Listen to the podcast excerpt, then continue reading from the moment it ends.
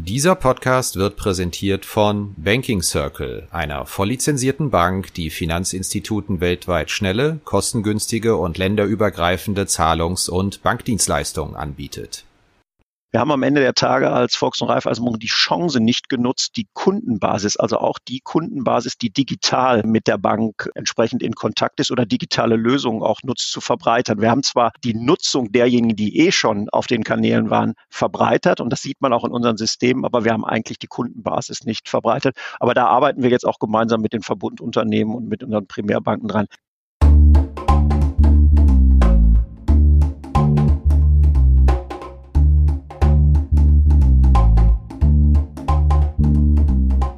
Finanzszene, der Podcast. Jeden Montag mit Gästen aus der Banken- und Fintech-Branche.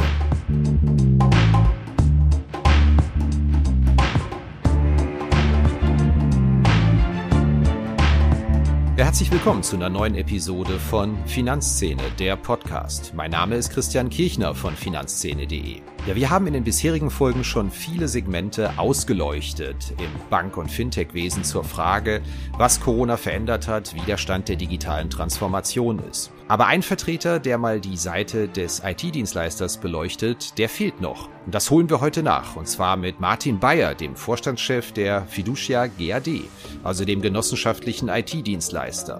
In dessen Haus kreuzen sich zuletzt drei Dinge. Die Einführung eines völlig neuen Bankensystems, ein interner Umbau hin zu einer agilen Organisation und das Ganze auch noch während Corona. Wir haben darüber gesprochen, wohin die Reise geht mit der Fiducia G A D, die sich nun auch umbenennt, wie sich die Anforderungen der Banken verändert haben, wie es um neue Wettbewerber im Bankensystemmarkt bestellt ist, wie Mambu und Co., aber natürlich auch, wie es ist, wenn man laufend Prügel bekommt öffentlich, wenn etwas nicht läuft, denn das verbreitet sich in Zeiten von Social Media erheblich schneller als vorher. Viel Spaß mit dieser Episode, los geht's. Ja, herzlich willkommen bei uns im Podcast, Herr Beyer, schön, dass das geklappt hat. Ja, Herr Kirchner, ich freue mich auch sehr und bin sehr gespannt, über was wir uns unterhalten werden. Ja, meine erste Frage, die basiert eigentlich auf unserem Vorgespräch. Sie haben gesagt, Sie sind zwar Chef von einem I T-Unternehmen, der Fiducia G A D, aber Sie sind eigentlich gar kein ITler. Was sind Sie denn? Ich bin Betriebswirt und Banker. Also äh, bin auch eher in der Fiducia G A D zuständig für die Corporate Governance, dem natürlich als Sprecher auch für, für die Strategie und die Kommunikation und äh, das Marketing. Aber von meiner Urprofession bin ich Betriebswirt, Banker und Controller. Und das tut zum Unternehmen in der Fiducia G A D auch ganz gut. Und ich habe ja viele tolle Vorstandskolleginnen und Kollegen um mich herum, die I T viel, viel besser verstehen als ich. Und wir ergänzen uns da sehr, sehr gut. Wir reden hier im Finanzszene-Podcast laufend über die Frage, was Corona mit dem Geschäft gemacht hat. Das haben wir jetzt hier schon mit Privatkundenbankern besprochen, mit Transformationsexpertinnen. Wie schaut denn das bei einem klassischen I T-Dienstleister aus? Können Sie uns da mal umreißen, was sich in Ihrem Tagesgeschäft, jenseits so des klassischen, viele Leute sind im Homeoffice, verändert hat? Vielleicht auch, was die Ansprüche der Kunden angeht. Können Sie uns das mal umreißen? Ja, das kann ich gerne tun. Also es gibt ja, wenn man auf Corona blickt, äh, es hat sich ja vieles verändert, eigentlich alles. Ja, es gibt die Gesellschaft, äh, gesellschaftlichen Veränderungen, die wir haben, ja, dieses Miteinander, aber auch die Spalter, die das eben auch entsprechend nutzen. Ich glaube, der Respekt auch vor ähm, zum Beispiel dem Medizinwesen ist extrem gestiegen. Also was die Menschen leisten, das ist wirklich Wahnsinn. Es gibt den politischen Teil, äh, der sich ja auch meiner Ansicht nach verändert hat. Äh, ich würde das mal so sagen, man ist mit Aktionismus gestartet, man ist im Föderalismus äh, geendet. Ähm, Ich sage immer, dieses Versagen auch gerade an der digitalen, an der Digitalisierung. Ich schaue da nur auf die Schule. Das ist echt, weil in der Politik Unternehmer fehlen und da hat das Beamtentum, glaube ich, doch Überhand äh, genommen. Dann gibt es natürlich auch das private Umfeld. Also ich glaube, der Wert von Familie, von Freundeskreis ist gerade durch die Corona-Krise extrem gewachsen. Und ich habe fünf Kinder, vier sind schon sehr, sehr groß und sind schon aus dem Hause, aber eben auch so einen richtigen Nachzügling, äh, eine Tochter, die zehn Jahre alt ist. Und ich habe es mit meiner Frau erlebt, was es eben heißt, Homeoffice, Homeschooling zu haben, das alles zu organisieren, am Freitag nicht zu wissen, ob die Kinder Montag zur Schule kommen und trotzdem irgendwo auch noch, sag mal, für die Firma da sein. Meine Frau ist auch äh, berufstätig. Das war schon echt eine Herausforderung, hat aber auch Familie wirklich auch wieder zusammengeschweißt. Und wenn ich jetzt mal auf den betrieblichen Teil gucke, Herr Kirchner, muss ich Ihnen sagen, ich bin echt richtig stolz auf unsere Mitarbeiter und Mitarbeiterinnen. Was wir geleistet haben äh, auf dem digitalen Kanal, äh, wir haben Stabilität in unseren Systemen gehabt. Wir haben alles, was zu skalieren war, hochskaliert, ob es nun V P N-Zugänge für das Homeoffice der Bankmitarbeiter waren, ähm, ob es entsprechend Telefonieinfrastrukturen, Videokonferenzinfrastrukturen waren. Wir haben alle unsere Projekte, man glaubt es ja gar nicht, ins Ziel gebracht. Wir haben auch noch umgebaut. Wir haben ein neues agiles Zusammenarbeitsmodell zum ersten Zehnten äh, entsprechend äh, eingeführt und das alles digital mit den Bewerbungsgesprächen, die wir dabei hatten. Ich glaube aber trotzdem, dass langsam was fehlt. Und das ist nicht nur die Kommunikation untereinander, sondern ich glaube, dass es auf Dauer auch auf die Produktivität geht. Und deswegen bin ich sehr, sehr froh, wenn wir nach und nach jetzt wirklich aus der Pandemie rauskommen und auch wieder Menschen in die Büros halten können. Und es gibt natürlich auch andere Dinge, wenn Sie sagen, was hat sich verändert? Ich habe zum Beispiel eine neue Kollegin, eine Verantwortliche bei uns in der Revision eingestellt. Die habe ich noch nie live gesehen. Wir haben uns vom ersten Vorstellungsgespräch über diverse Vorstellungsgespräche äh, immer nur digital gesehen. Und, und sie hat am ersten ersten angefangen und wir haben bis jetzt immer nur digital miteinander gesprochen. Und da freue ich mich einfach drauf, wenn man auch wieder diese Kontakte hat. Und so geht es ja nicht nur mir, sondern auch viele Teams haben neue Mitarbeiter bekommen, die sich wirklich noch nicht live gesehen haben. Und das ist echt eine Veränderung. Und das macht auch was mit uns. Und deswegen ist es auch wichtig, dass wir bald aus der Pandemie rauskommen. Wo erwische ich Sie denn gerade? Wir machen es natürlich Corona-bedingt auch remote über das Internet, diesen Podcast. Haben Sie es denn heute ins Büro geschafft oder machen Sie es von zu Hause aus, wenn Sie fünf Kinder haben? Heute habe ich es in der Tat, ja, heute habe ich es in der Tat ins Büro geschafft. Ich bin aber auch sehr, sehr häufig, muss ich sagen, im Büro. Das ist auch ein Organisationsthema mit meiner Frau. Die, sie telefoniert sehr viel in ihrem Job. Ich telefoniere eigentlich den ganzen Tag oder mache solche Konferenzen, wie ich jetzt gerade mit Ihnen mache. Und da ist es einfach gut, wenn man dann auch nicht parallel noch mit Homeschooling dabei, wenn man dann einer immer im Büro ist und wir wechseln uns da ab, aber ich bin größtenteils im Büro und heute hatte ich eine große Konferenz auch mit Bankvorständen und da haben wir natürlich hier auch im Büro eine ganz andere Infrastruktur, was Videokonferenztechnologie ist. Also Sie erwischen mich im Büro.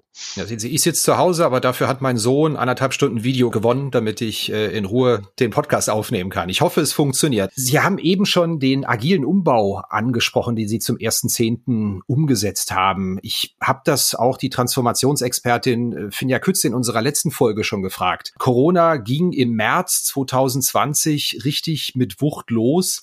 Haben die Leute überhaupt in einem Unternehmen noch einen Kopf für solche Themen wie agile Umbauten, ähm, wenn es doch eigentlich nur darum geht, irgendwie den Kopf über Wasser zu halten, das operative Geschäft am Laufen zu halten und in Ihrem Fall ja wahrscheinlich auch deutlich höhere Kapazitäten für die Banken bereitzustellen. Das stelle ich mir einigermaßen abenteuerlich vor, dass man da nicht sagt, wir schieben das Ganze jetzt hier mal ein halbes Jahr auf, damit wir uns erstmal auf wichtigere Dinge konzentrieren.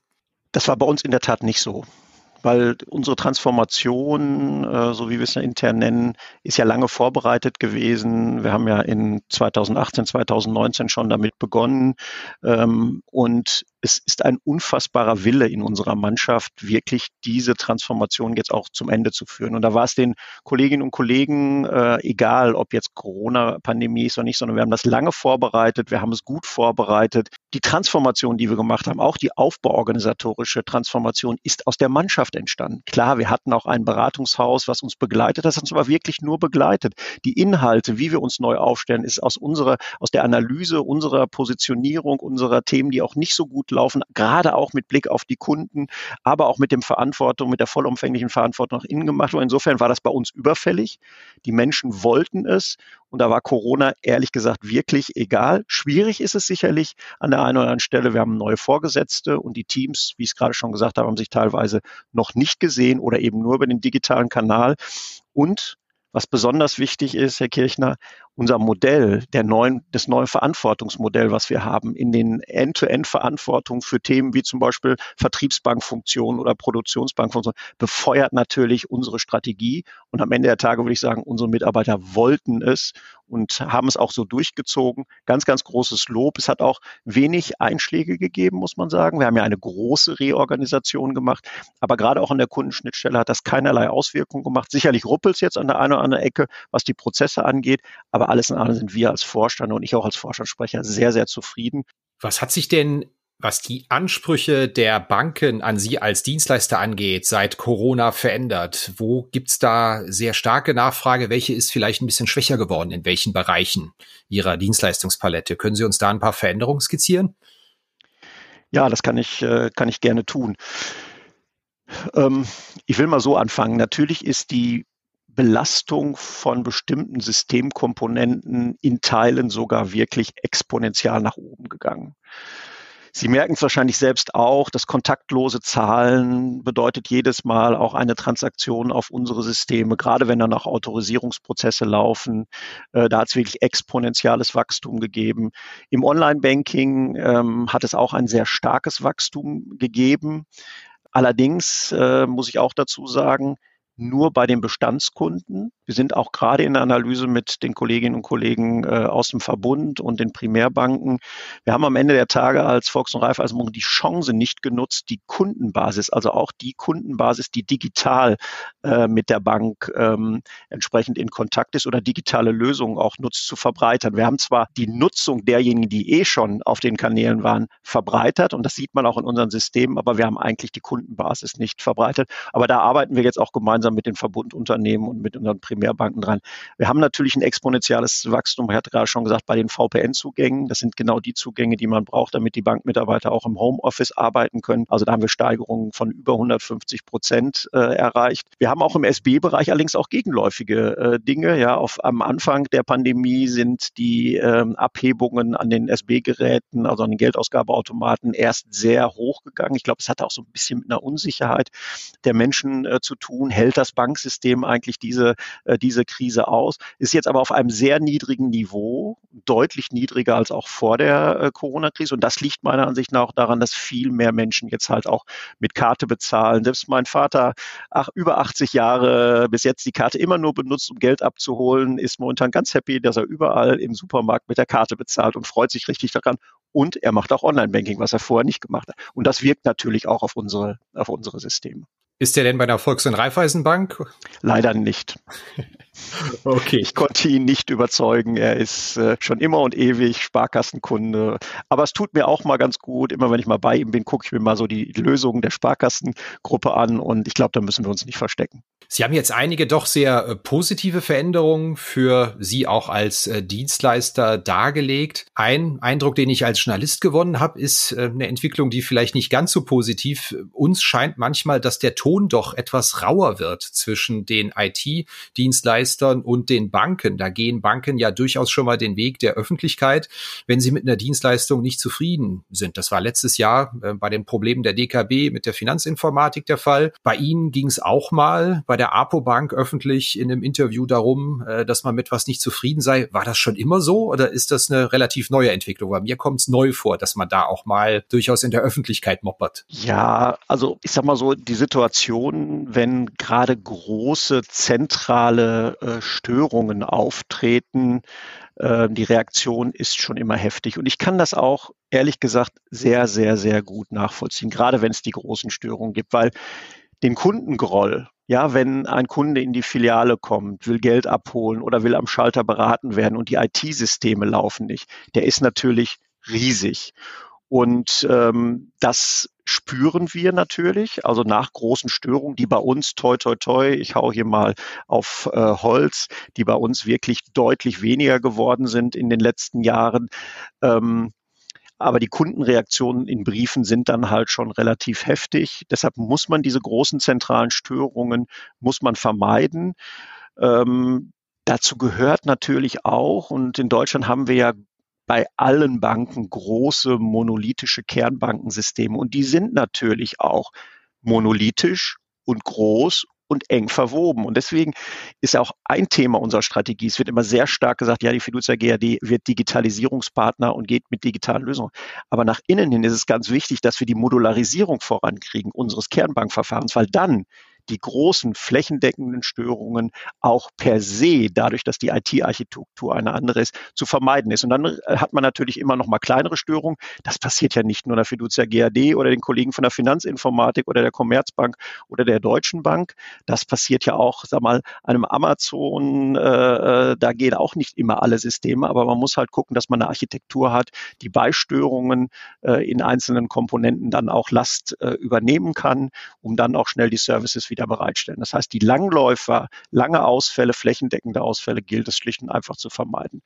Und glauben Sie mal nicht, dass wir hier gerade auch im Vorstand, aber auch unsere Kolleginnen und Kollegen, dass das sozusagen denen kalt vorbeigeht, wenn wir eine große Störung haben. Es ist eine große Betroffenheit, es ist eine sehr angespannte äh, sagen wir, Atmosphäre, wenn wir Störungen haben. Wir wissen, dass die Banken auf uns hoffen und zählen. Und wir haben auch eine gute Sensibilität in der Mannschaft, die damit auch umgehen können. Und dass es hinterher am Ende der Tage dafür auch äh, Kritik gibt, das akzeptiere ich vollumfänglich und das ist auch richtig so. Wenn ich eine Dienstleistung irgendwo einkaufe bei einem Dienstleister, den wir vielleicht haben und es funktioniert äh, was nicht, dann bin ich auch nicht gerade amused. Und so ist das halt auch, das halten wir aus ähm, und wir müssen aber eher daran arbeiten, dass diese äh, Probleme halt minimiert werden. Und da sind wir echt auf einem guten Weg. Wir haben viele Baustellenschilder, gerade was das Thema Qualität und Stabilität angeht, in einer wirklich äh, breit angelegten Qualitätsoffensive abbauen können. Und das macht mich auch stolz, äh, dass wir das hinbekommen haben, weil das ist die Grundlage. Ein I T-Dienstleister wie eine Fiducia G A D kann noch so viele innovative Lösungen nach draußen machen. Wenn die Grundstabilität nicht da ist im tagtäglichen I T-Betrieb, dann zählt das andere, was man sonst an Innovationen rausbringt, auch nicht. Sind Sie da der große Verlierer von Social Media, weil Störungen heutzutage innerhalb von fünf Minuten im Internet dokumentiert wird, die Runde machen über Facebook, WhatsApp und Portale? So früher, wenn ich kein Geld am Automaten bekommen habe, dachte ich, naja, vielleicht liegt's an dir, vielleicht hast du was übersehen. Oder wenn eine Überweisung nicht klappte, dachte ich auch, naja, vielleicht individuell was bei dir, eine Störung. Aber heute brauche ich ja drei Minuten, um zu merken, dass eine Großstörung vorliegt. Und dann ist äh, im Netz das Gebopper schon groß. Zutreffende Beschreibung, dass Sie da äh, erheblich größeren Druck haben als früher? Ja, ich will, ich will da ganz kurz drauf an. Das eine, das eine ist natürlich Augen auf bei der Berufswahl. Wer in einem Rechenzentrum äh, und bei einem I T-Dienstleister einen Job macht, das ist egal, ob da jemand an der Masterkonsole sitzt oder ob er Vorstand ist, der muss halt damit umgehen können mit solchen Störungen. Und eins, Herr Kirchner, sage ich Ihnen ganz ehrlich, in Momenten, wo wir eine Störung haben, ist es mir sowas von egal, was in Social Media abläuft, sondern geht es mir erstmal darum, dass wir unsere Mannschaft, unsere Experten zusammenkriegen und eine vernünftige Lösung für unsere Kunden kriegen. Im Nachgang schaut man natürlich immer, ich gucke dann auch immer auf alle Störungen punkt de, im Nachgang nach einer Störung, wie hat sich das denn eigentlich da entwickelt? Aber in dem Moment, äh, mich stört das ehrlich gesagt nicht, sondern ich bin erstmal mit voller Kraft mit meinen Kolleginnen und Kollegen dabei, die Störung zu beheben. Wir haben das Thema jetzt schon einige Male geschnitten, auch die Veränderung Ihres Leistungsangebots gegenüber den Banken. Was Sie mir mal als I T-Laie bitte beantworten müssen, es geht ja häufig um Themen wie Kernbankenmigration. Irgendein Akteur überlegt sich, wir brauchen mal eine neue Kernbank. Und da ist die Palette an Angeboten ja irrsinnig groß, in letzter Zeit auch gewachsen, vor allen Dingen auch kostenseitig. Also da gibt's ähm, Player wie die Solaris Bank, die ihre Kern-I T für ein paar Millionen Euro gebaut haben, selbst. Und es gibt andere Akteure, von denen hören wir, naja, also da ein komplett neues Kernbankensystem zu implementieren, da ist dann gerne mal ein dreistelliger Millionenbetrag fällig. Erklären Sie uns doch mal diese gigantische Spannbreite. Ich weiß, dass es momentan einige Player gibt, eine Avaloq gehört ja dazu, aber auch Sopra, die versuchen, in den deutschen Markt reinzukommen. Äh, mit Kernbankverfahren, die möglicherweise, obwohl das noch gar nicht bewiesen ist, vielleicht nicht so monolithisch aufgebaut sind wie unser Verfahren, wie das Verfahren der Kollegen von der Sparkassenseite oder aber auch äh, S A P-Lösungen, die bei der Postbank oder bei der Deutschen Bank äh, drin sind. Ich glaube aber, dass diese Unternehmen scheitern werden, weil sie einen falschen Blick auf den deutschen Markt haben und die Potenziale, die dort halt auch entsprechend sind. Der Markt der Sparkassen ist verteilt. Da gibt es einen großen Dienstleister, der einen guten Job macht. Wir haben auch ein enges Verhältnis zu den Kollegen im Vorstand der Finanzinformatik. Da sind wir mit den Volks- und Raiffeisenbanken. Und dann gibt es noch die Großbanken mit der Deutschen Bank, auch mit der Postbank.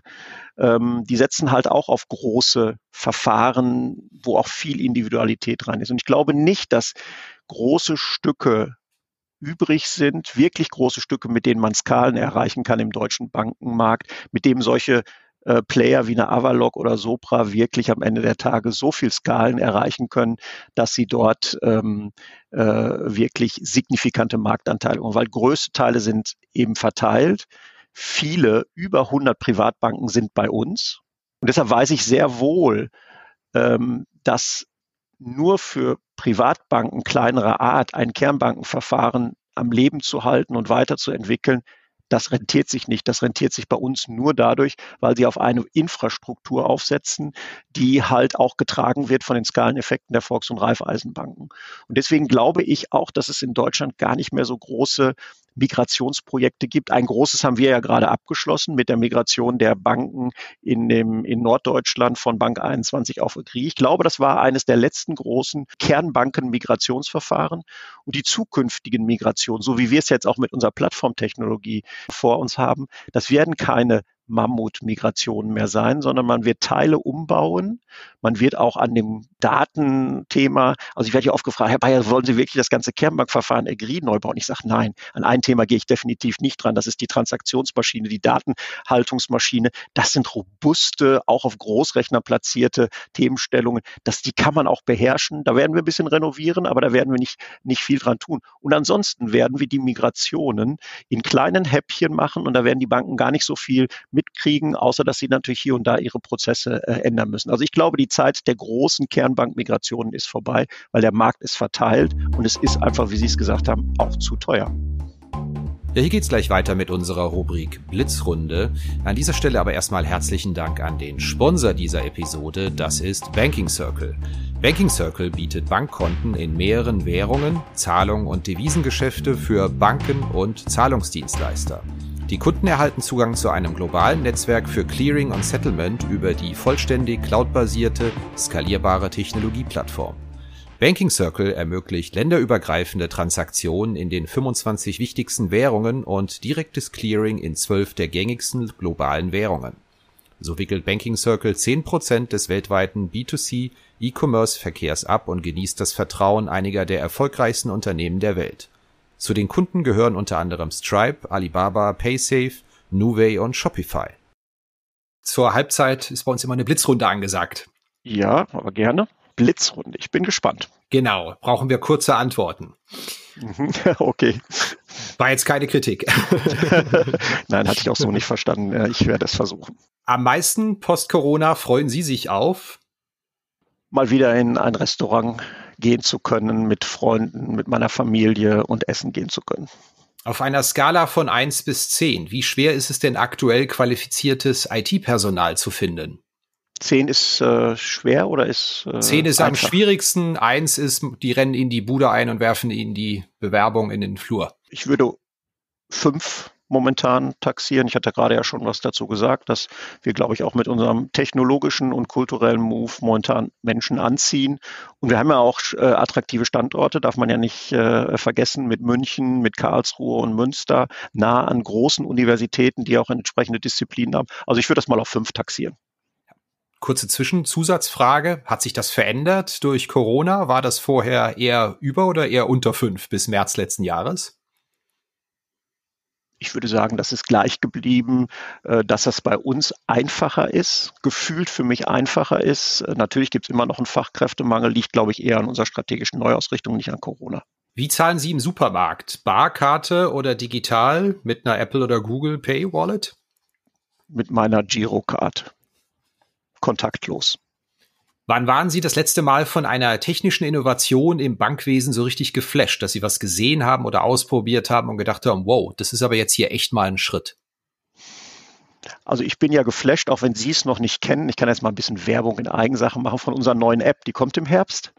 Die finde ich wirklich klasse. Die ist, hat wirklich eine ganz tolle, sag mal, Bedienoberfläche, modernes Erscheinungsbild. Und das werden wir nach und nach auch mit äh, Mehrwerten jetzt auffüllen. Davon bin ich wirklich angetan und bin ich wirklich begeistert. Ansonsten begeistern mich natürlich auch so Themenstellungen wie äh, Beratung, Anlageberatungen, in denen auch äh, im Hintergrund K I-Prozesse laufen. Ich finde das immer sehr interessant, wenn man so seine eigene Markteinschätzung hat, äh, wo man investieren kann, wenn man ein eigenes Kapital verfügbar hat gerade und was dann solche äh, sag mal, K I-getriebenen Beratungstools äh, äh, rausgeben. Das ist ein Thema, das begeistert mich wirklich. Und welches Fintech begeistert Sie, dass Sie sagen, die lösen es aber besonders gut? Also in der App bewege ich mich wie ein Fisch im Wasser. Gibt es da eins, wo Sie mal ein Sonderkompliment verteilen möchten? Ja, da ich ja mit den Apps kaum fremd gehe, äh, würde ich mich da jetzt auch mal dezent äh, zu, zurückhalten.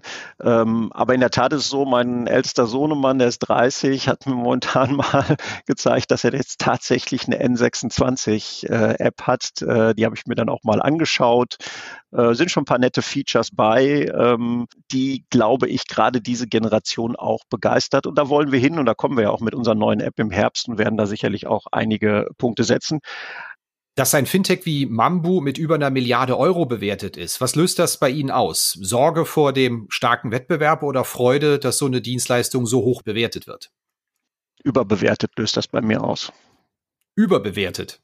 Ja, ich finde das absolut überbewertet, äh, wenn man äh, solche Unternehmen, die ja vom Potenzial her noch überschaubar sind, wenn man die so äh, hoch bewertet.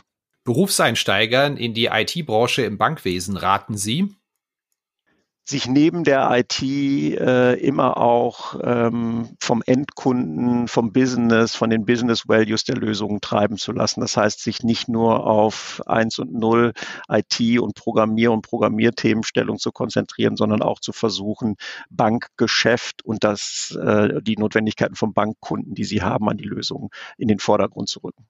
Wissen Sie spontan, wie hoch die Frauenquote in Ihrem Unternehmen ist? Ja, die müsste bei knapp einem Drittel liegen. In einem Satz, warum muss denn bei Ihnen ein neuer Unternehmensname Atruvia her?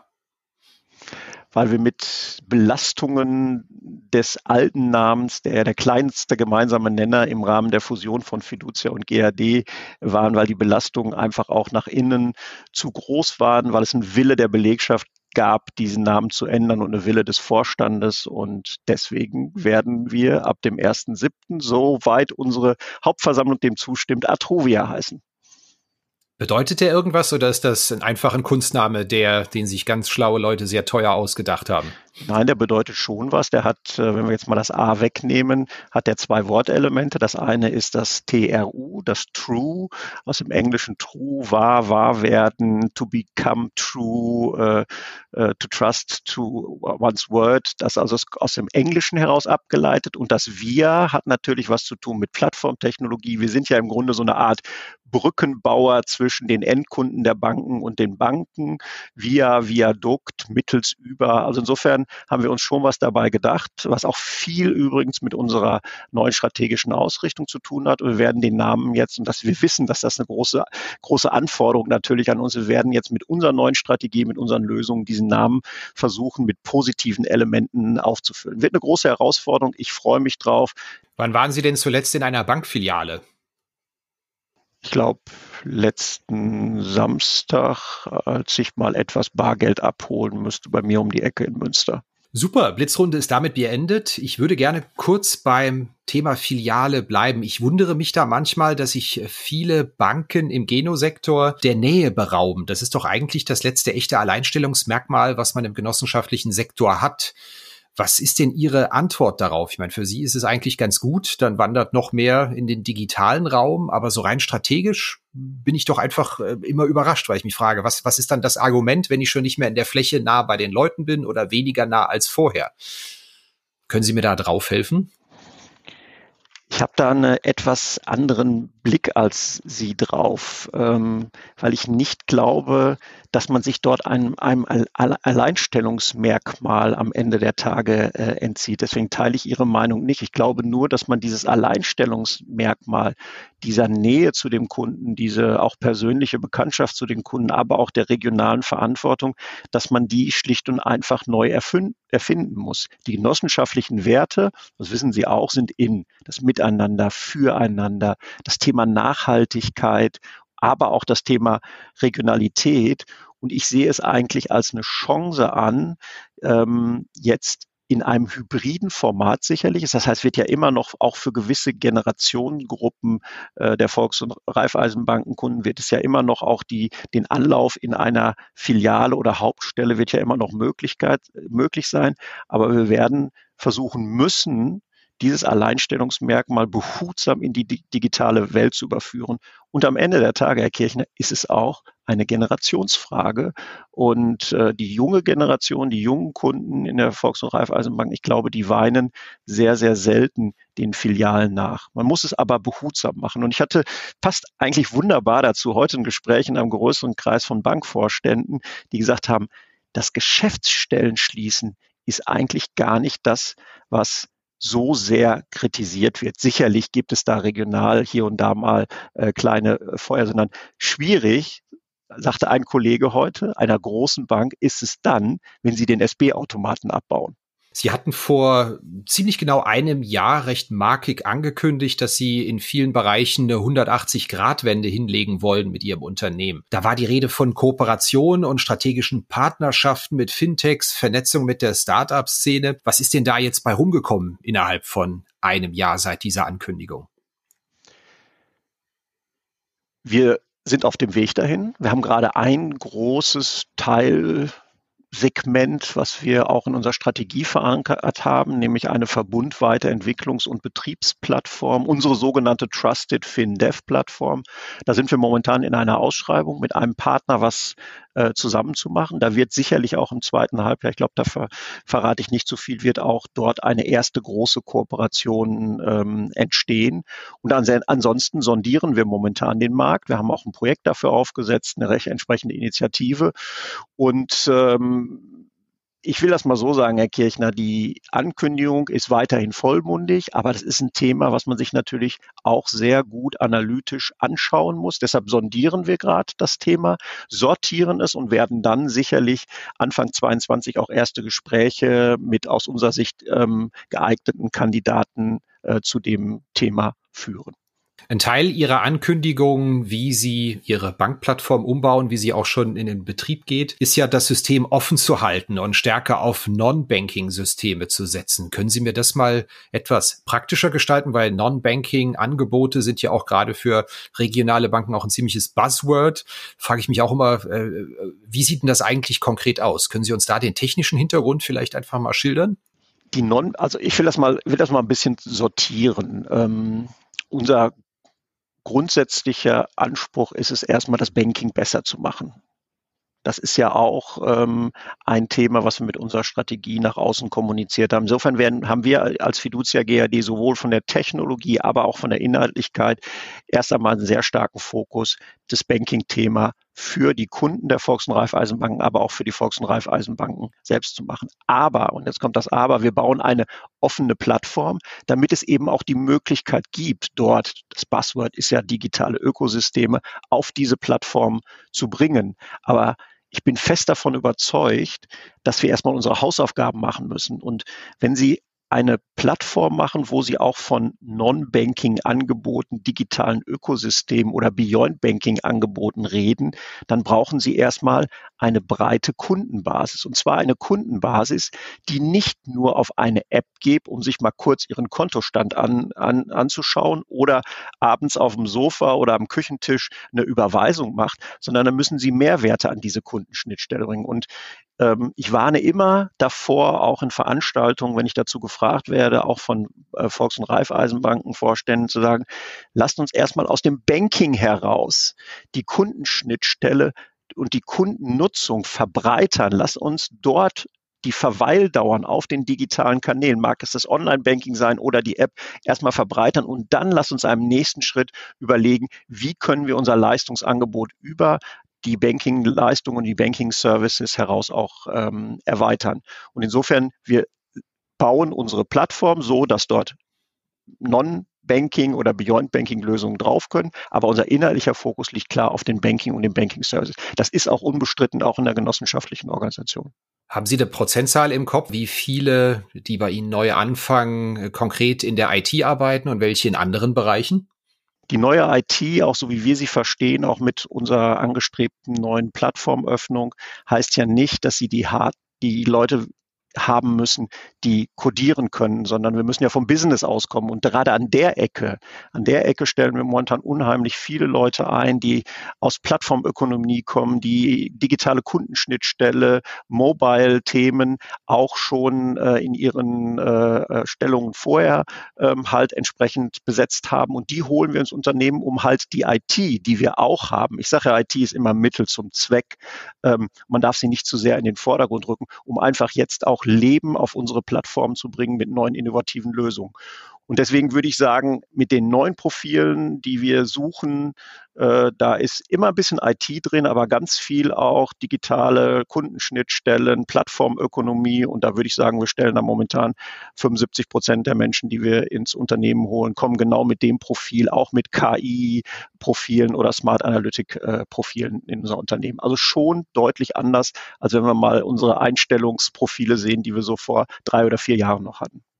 Kommen wir mal zu einem Ausblick. Da würde ich Ihnen gerne abschließend zwei Fragen stellen. Die erste ist, was ist denn ein Ihrer Meinung nach unterschätzter Trend, der uns im Jahr zwanzig einundzwanzig jetzt noch im zweiten Halbjahr begleiten wird, über, der noch, über den noch nicht so viel geredet wird? Ich glaube, dass ein Thema sehr stark in den Fokus rücken wird, was vom Wort her sicherlich vielleicht schon etwas verbraucht ist. Es ist das ganze Thema rund um Smart Data Analytics. Das eine ist, Daten zu sammeln, Daten sauber zu strukturieren und sie auswertbar zu machen. Das andere Thema ist aber auch, ist daraus dann am Ende auch einen Kundenkontakt, ein Kundenangebot zu generieren.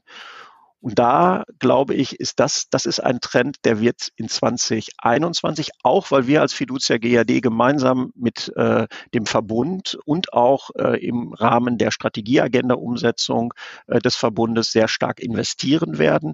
Und da werden, glaube ich, gute Lösungen bei rauskommen. Und jetzt kommt das Aber, die Daten, die dann dort entspringen, die Informationen, die man dort bekommt, die Kundenkontakte auf digitalen Kanälen müssen dann natürlich auch von den äh, Vertriebseinheiten der Volks- und Raiffeisenbanken äh, genutzt werden, um dort wirklich das Geschäft auszubauen. Da sind wir auch gerade dran. Das Thema ist erkannt. Jetzt muss ich noch eine Zwischenfrage einschieben, dass Smart Data, Big Data ein großes Thema ist und dass da sehr viel investiert wird, auch seitens Banken. Habe ich so in der Form auch schon in den Jahren zwanzig fünfzehn, zwanzig sechzehn gehört. Was macht Sie denn da so optimistisch, dass es jetzt zwanzig einundzwanzig mal ganz anders läuft als in all den Jahren vorher, wo ja da auch schon hehre Pläne ausgegeben worden sind, was solche äh, Datenanalysen angeht, auch von Kundendaten, von Transaktionsdaten und dem ganzen Strauß? Ja, da reflektiere ich, Herr Kirchner, mal so ein bisschen darauf, was ich gerade eben gesagt habe. Sie brauchen natürlich auch erstmal Kundendaten. Und wenn Sie natürlich gerade, was die Transaktionsdaten, das, die Kundenverhaltensdaten auf Plattformen angeht, wenn Sie dort, sagen wir mal, im Grunde keine ausreichende Menge von Daten haben, weil halt die Verweildauern und die Nutzungsdauern einfach zu gering sind oder schlicht und einfach gar keine so spannenden Transaktionen äh, dort äh, in den, in den Plattformen oder auf den Lösungen laufen, dann hat man natürlich auch wenig Mehrwerte. Und ich glaube, dadurch, dass wir eine offene Plattform haben, dass wir dort auch deutlich breiter dann auch aufgestellt sind, was die Nutzung auch äh, der Volks- und Raiffeisenbankenkunden angeht, dann hat man erstmal einen Datenschatz, mit dem man dann auch was machen kann. Und deswegen, klar, es ist schon lange ein Thema. Ähm, da hat es auch viele technologische Herausforderungen, muss man fairerweise sagen, auch noch gegeben. Ich glaube, wir sind jetzt soweit. Wir haben auch jetzt ein sauberes Smart Data Analytic Tool auf unserer neuen ähm, äh, Vertriebsplattform aufgebaut. Und jetzt geht es daran, halt auch diese Daten auszuwerten und was daraus zu machen. Jetzt war wirklich meine letzte Frage. Welches Thema geht Ihnen denn am meisten rund um die Digitalisierung auf den Geist, weil es völlig überspannt wird? Wo geht Ihnen die Hutschnur hoch, wenn Sie etwas über I T-Dienstleistung, Digitalisierung im Bankwesen lesen, wo Sie sagen, boah Gott, das ist ja wirklich der größte Stuss, stirbt der denn nie aus? Haben Sie da ein Leib- und Magenthema? Dann ist jetzt die Gelegenheit, es mal rauszulassen. Ich muss immer wirklich sehr schmunzeln darüber. Das ist so, ich will das mal so anfliegen, das Thema. Es gibt ja Menschen, die meinen, weil sie P D Fs erstellen und die dann an die Kollegen schicken, das wäre Digitalisierung. Und das ist für mich genau das Gleiche, was ich immer höre. Wir zahlen doch jetzt, wir, wir, wir zahlen, die Menschen zahlen doch jetzt ganz viel kontaktlos. Das ist doch der erste Schritt in Digitalisierung. Da geht mir wirklich immer die Hutschnur hoch, weil ich sage, das ist eigentlich gar keine Digitalisierung. Doch die Digitalisierung, die findet im Grunde auf den Plattformen, auf den Verweildauern, auf den Plattformen statt und in der Plattformökonomie. Und da geht mir wirklich der Hut, die Hutschnur hoch, kontaktlos mit Digitalisierung, äh, bezahlen mit Digitalisierung in Verbindung zu bringen. Ja, das war's mit dieser Episode von Finanzszene, der Podcast. Herzlichen Dank an den Sponsor, das ist Banking Circle. Banking Circle bietet eine vollständige länderübergreifende Banklösung, mit der internationale Zahlungen zu einem lokalen Erlebnis werden, ohne dass mehrere Bankverbindungen notwendig sind. Wenn Ihnen das Ganze gefallen hat oder auch wenn Ihnen das nicht gefallen hat, freuen wir uns über Feedback unter redaktion at finanz Bindestrich szene Punkt de. Oder schicken Sie uns eine Nachricht über Threema. Kontakt auch in den Notes zu diesem Podcast. Vielen Dank. Redaktion und Host Christian Kirchner. Musik Liturgy of the Street von Shane Ivers. w w w Punkt silvermansounds Punkt com. Coverdesign Elida Atelier Hamburg.